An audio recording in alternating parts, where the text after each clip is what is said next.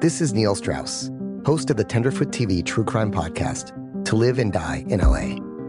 I'm here to tell you about the new podcast I've been undercover investigating for the last year and a half. It's called To Die For. Here's a clip all these girls were sent out into the world and they were told try to meet important men try to attach yourself to important men the voice you're hearing is a russian model agent telling me about spies sent out to seduce men with political power the war in Ukraine is also being fought by all these girls that are all over important cities. For the first time, a military trained seduction spy reveals how the Russian government turned sex and love into a deadly weapon. If you want to kill your target, it's easy. You just seduce him, take him somewhere, start having sex, and then he's very vulnerable, so you can kill him easily. To Die For is available now. Listen for free on the iHeartRadio app, Apple Podcasts, or wherever you get your podcasts.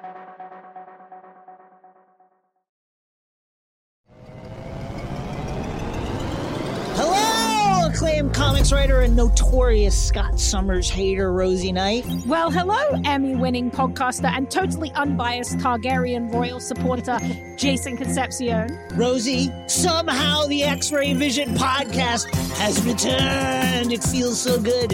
It does. And like always, we'll be here every week covering the wide world of TV, movies, comics, and geek culture. That's right.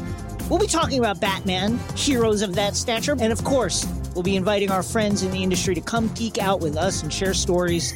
We'll hear from TV writers, from actors, comics creators, pop culture critics, and more. Nothing is off the table because geek culture is pop culture, and we can't wait to share our love of it all with you every single week. Listen to X Ray Vision on the iHeartRadio app, Apple Podcasts, or wherever you get your podcasts.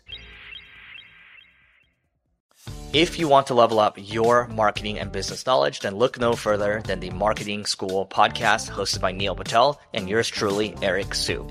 It is the number one marketing podcast in the United States and number 15 on business in the United States and it has amazing guests such as Alex Hormozi, Leila Hormozi, Cody Sanchez. We pull in these amazing interviews with other people that are not only great marketers, but actual operators. And the icing on the cake is Neil and myself were also operators as well. So we share learnings from the trenches. We share secrets that we otherwise wouldn't be sharing with other people. And we also share other advantages that will help you get ahead of your competition. So all you have to do is listen to Marketing School every weekday on the iHeartRadio app, Apple Podcasts, or wherever you get your podcasts.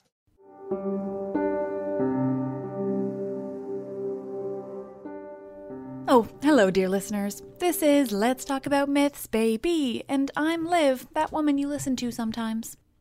Well, today, that woman you listen to sometimes is here to tell you about a myth you all have been asking me about for mm, a comfortable two years. Yeah, like the entire time I've been doing this podcast. We get it, guys. You like queer stories, and that's awesome. And I'm sorry it's taken me so long. But if I did all the good and famous stories up top, then what would keep you tuning in for more? Today's version of this myth comes partially from my beloved Ovid and partially from a collection of other sources, which again, I'll recognize the website Theoi for, in this case, succinctly laying out a number of versions and their sources. In any event, it's finally here, this oh so sought after story. And that's because it's June. Happy Pride Month, nerds. So, without further ado, I won't keep you from the characters you've been intrigued by for so long.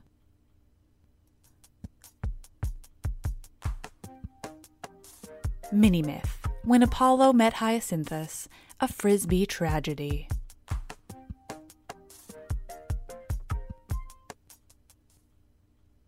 Our story begins with Phoebus Apollo, Apollo as we'll call him, god of music, prophecy, plague, Apollo's sexuality, I think more than most, if not all of the other gods, is fluid.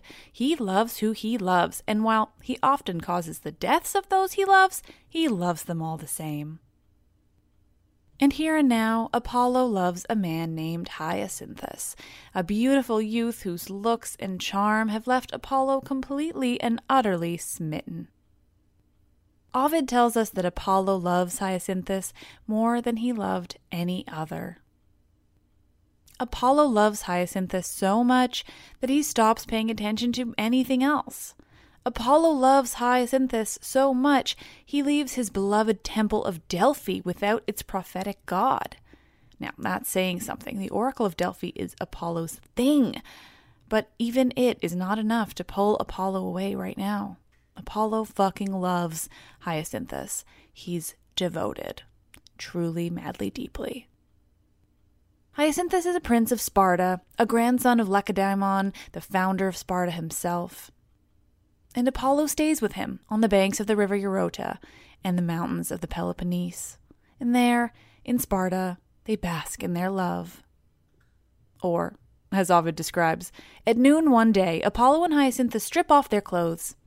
Now naked, Apollo and Hyacinthus anoint each other with olive oil, rubbing in the ancient moisturizer into each other's smooth skin and then, all naked and rubbed down with oil, they decide to have a contest for who can throw a discus further. Yeah, basically ancient frisbee, but naked and oily. But there's something else you should know. This is not just a story about two men of Greek mythology and their love. No, it's also a story of jealousy. You see, Apollo is not the only god in love with Hyacinthus. No, the man must be seriously hot and charming because he has not one, but two gods vying for his affections. The west wind Zephyrus is also taken with Hyacinthus. He too finds himself in love with this sexy Spartan. Okay, back to the naked and oily boys who are about to play a round of sexy, naked, and oily discus. I'll remind you Apollo and Hyacinthus have just stripped down naked and rubbed each other down with olive oil, with the only logical next step being a competition for who can throw a discus farther. Or, you know, maybe it's all a metaphor for the hot sex they probably had before the discus throwing began. But Ovid isn't just going to describe sex here, especially between two men. That would be frowned upon. Still, he also isn't hiding it.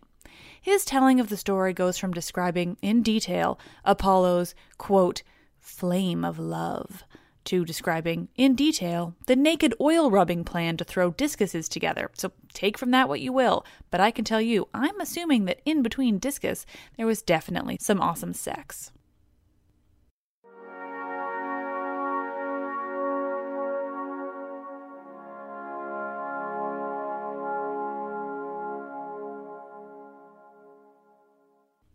Once I imagine they've finished having this great sex.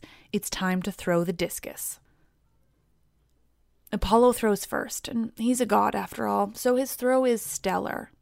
The discus flies high into the air. Hyacinth is excited, he's eager to show his own skill, and so he runs toward where the discus is flying. But Zephyrus has been watching.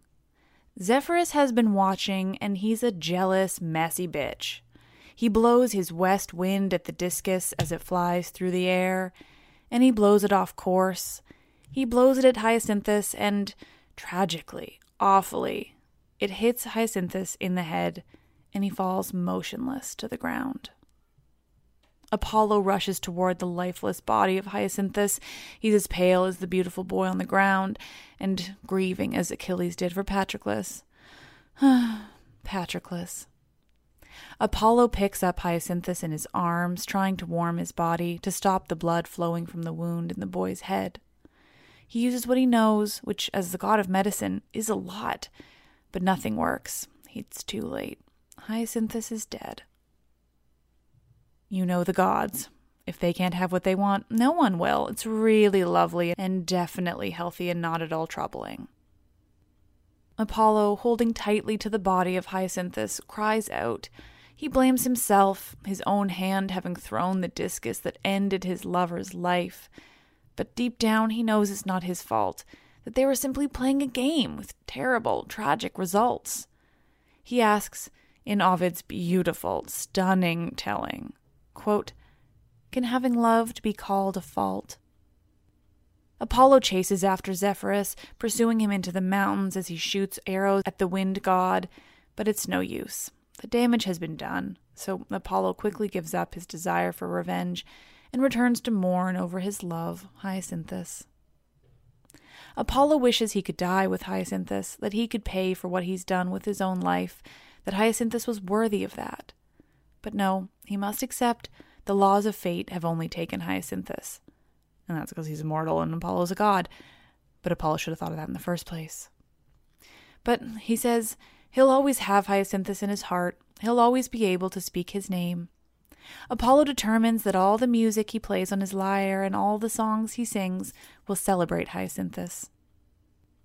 As he says this, as Apollo cries over the beautiful body of Hyacinthus, mourning this man he loved so much, the blood that had spilled from Hyacinthus's head transforms on the ground beneath them. It's no longer blood stained grass, but deep purple flowers. But even these stunning flowers are not enough for Apollo, and so onto the petals he inscribes the words, I, I, the sound of a tragic cry, the sound he made when his beloved Hyacinthus died before his eyes. Before you go thinking this is the first hyacinth, though, let me tell you that it's something called a larkspur flower, which is hyacinth in Greek, but not what we consider hyacinths in English, which are my favorite because they smell so fucking good. Just, you know, to be really confusing about it.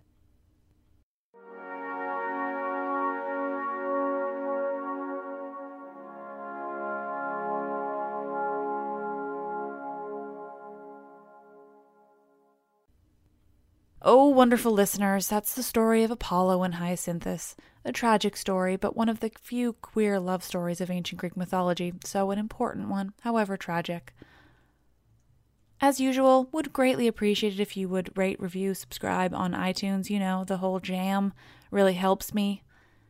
I'll also be posting on my website very soon a list I have worked out with a local independent bookstore. I'm so excited that I've been able to do this. Basically, so many of you have asked me about supporting me by buying me books so I can work on the podcast, which is so wonderful and helpful. The thing is is that the best way I should say the easiest way to do that is through Amazon. However, I will not purchase books from Amazon. They are single handedly devaluing the written word by selling books at a loss just so that they can have the cheapest books in the land. And then everybody thinks books are worth that, but they can't make books for that price. Anyway, it's a whole thing. Don't buy books from Amazon.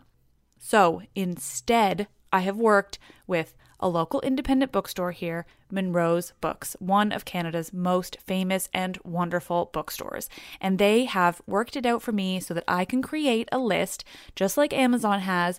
You all can go, you'll be able to view that list, see if you want to purchase any books for me.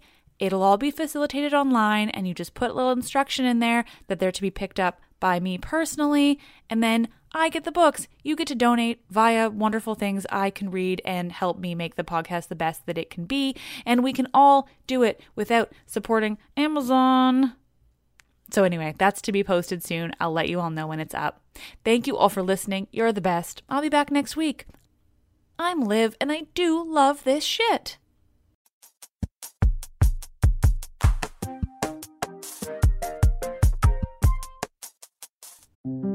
This is Neil Strauss, host of the Tenderfoot TV True Crime Podcast, To Live and Die in LA. I'm here to tell you about the new podcast I've been undercover investigating for the last year and a half. It's called To Die For. Here's a clip. all these girls were sent out into the world and they were told try to meet important men try to attach yourself to important men The voice you're hearing is a Russian model agent telling me about spies sent out to seduce men with political power. the war in Ukraine is also being fought by all these girls that are all over important cities. For the first time, a military trained seduction spy reveals how the Russian government turned sex and love into a deadly weapon. If you want to kill your target, it's easy. You just seduce him, take him somewhere, start having sex, and then he's very vulnerable, so you can kill him easily. To Die For is available now.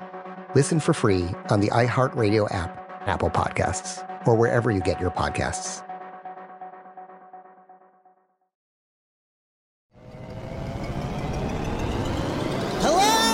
Am comics writer and notorious Scott Summers hater, Rosie Knight. Well, hello, Emmy winning podcaster and totally unbiased Targaryen royal supporter, Jason Concepcion. Rosie, somehow the X Ray Vision podcast has returned. It feels so good.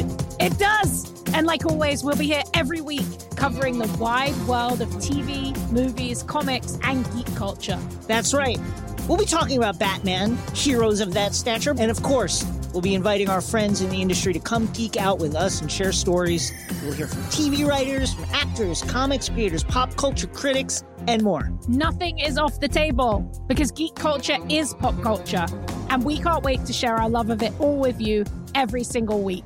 Listen to X Ray Vision on the iHeartRadio app, Apple Podcasts, or wherever you get your podcasts. I'm Tamika D. Mallory. And it's your boy, Mysonne, the General. And we are your hosts of TMI. New year, new name, new energy, but same old us. oh, yeah. And catch us every Wednesday on the Black Effect Network, breaking down social and civil rights issues, pop culture, and politics in hopes of pushing our culture forward to make the world a better place for generations to come. But that's not all. We will also have special guests to add their thoughts on the topics, as well as break down different political issues with local activists in their community. If you like to be informed and to expand your thoughts, listen to TMI on the Black Effect Podcast Network, iHeartRadio app, Apple Podcasts, or wherever you get your podcasts. That's right.